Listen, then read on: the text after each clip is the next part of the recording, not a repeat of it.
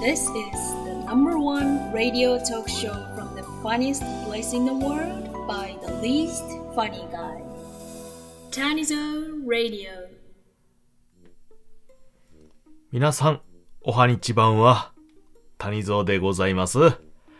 本日は、あお勉強のお時間でございます。え、私と一緒に、まあ、ちょっとしたトリビアと言いますかね。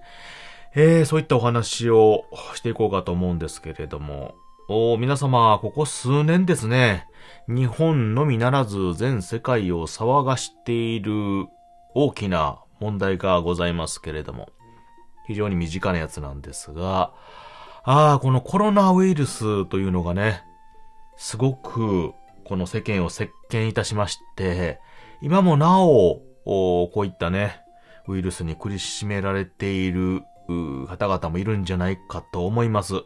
普段ね、外出するにも、もう全くね、様変わりしましたよね。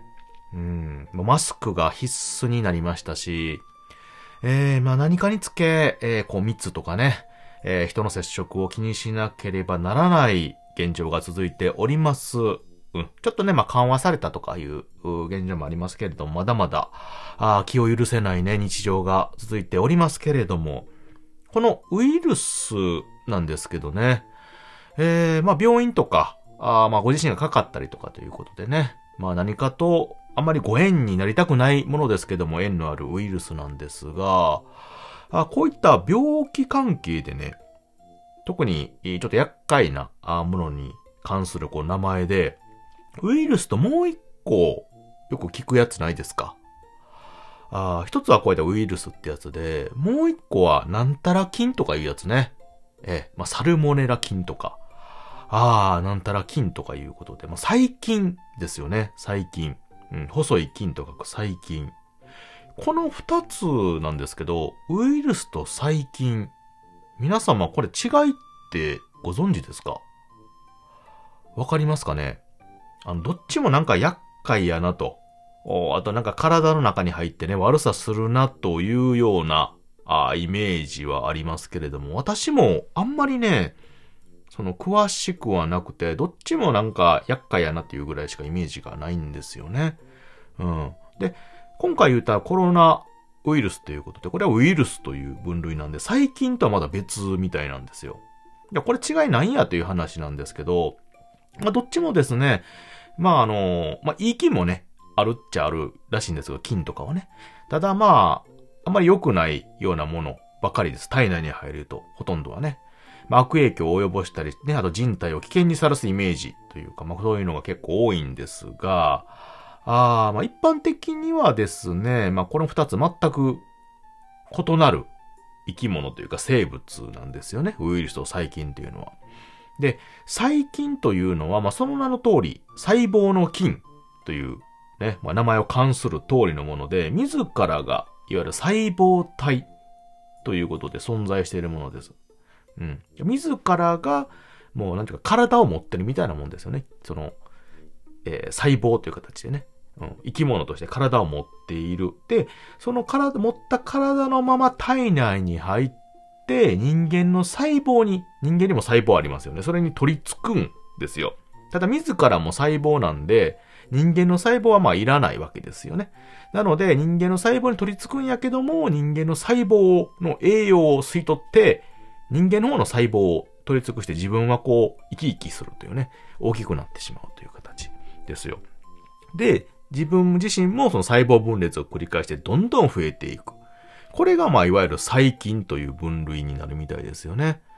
で、まあこれに対抗するために人間は抗生物質という、で、なんか薬で効きますよね。抗生物質。ね。まあこれを用いて退治するという対策をとっているみたいですよね。うん。で、型やウイルスなんですけども、こっちはね、細菌とは違って、自らがその細胞体、いわゆる体を持ってないわけなんですよね。うん。遺伝子っていうもの。だから遺伝子レベルで、それだけで、やっぱ存在している小さな、まあ、微粒子のことをウイルスというわけですよね。うん。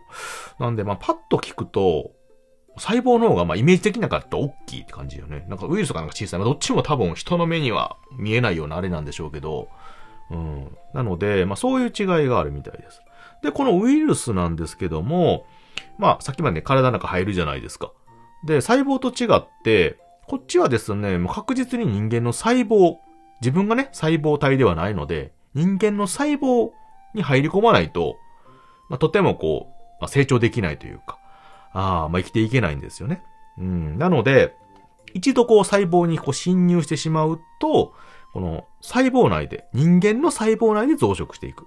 さっきの細菌は自らの細胞を増やしていくんですけども、ウイルスは人間の細胞内で自らをどんどん増やしていく。うん。利用するわけですね、人間の細胞を。そう。そういうことでね。で、まあ、このウイルスを殺そうとすると、まあ、人間の細胞ごとね、あの、ウイルスだけやっつけるもいいんですけれども、それができなかったら人間の細胞が弱ってたら、まあ、それごと倒してしまうということでね。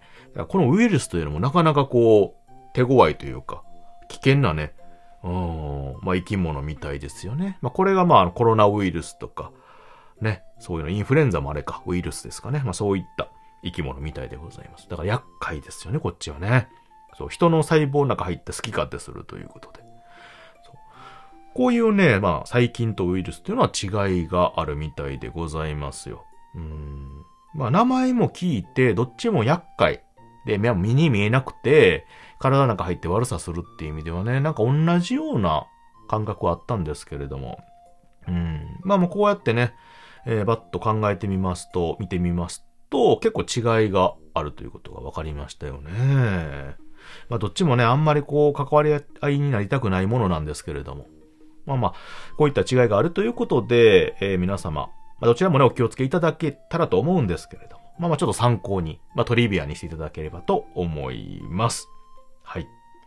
ということで、本日は細菌とウイルスの違いということでお話をさせていただきました。あーちょっとね、大雑把というか、まあ、ざっと、お大まかに説明いたしましたので、もうちょっとね、いろいろ細かい分類とかね、えー、ところまで説明とかもあるとは思うんですけれど。まあまあ、あの、ざっと、お話、お話をさせていただきましたので、まあ、参考という形でしていただければと思います。ということで、聞いていただいてありがとうございました。またね。バイバーイ。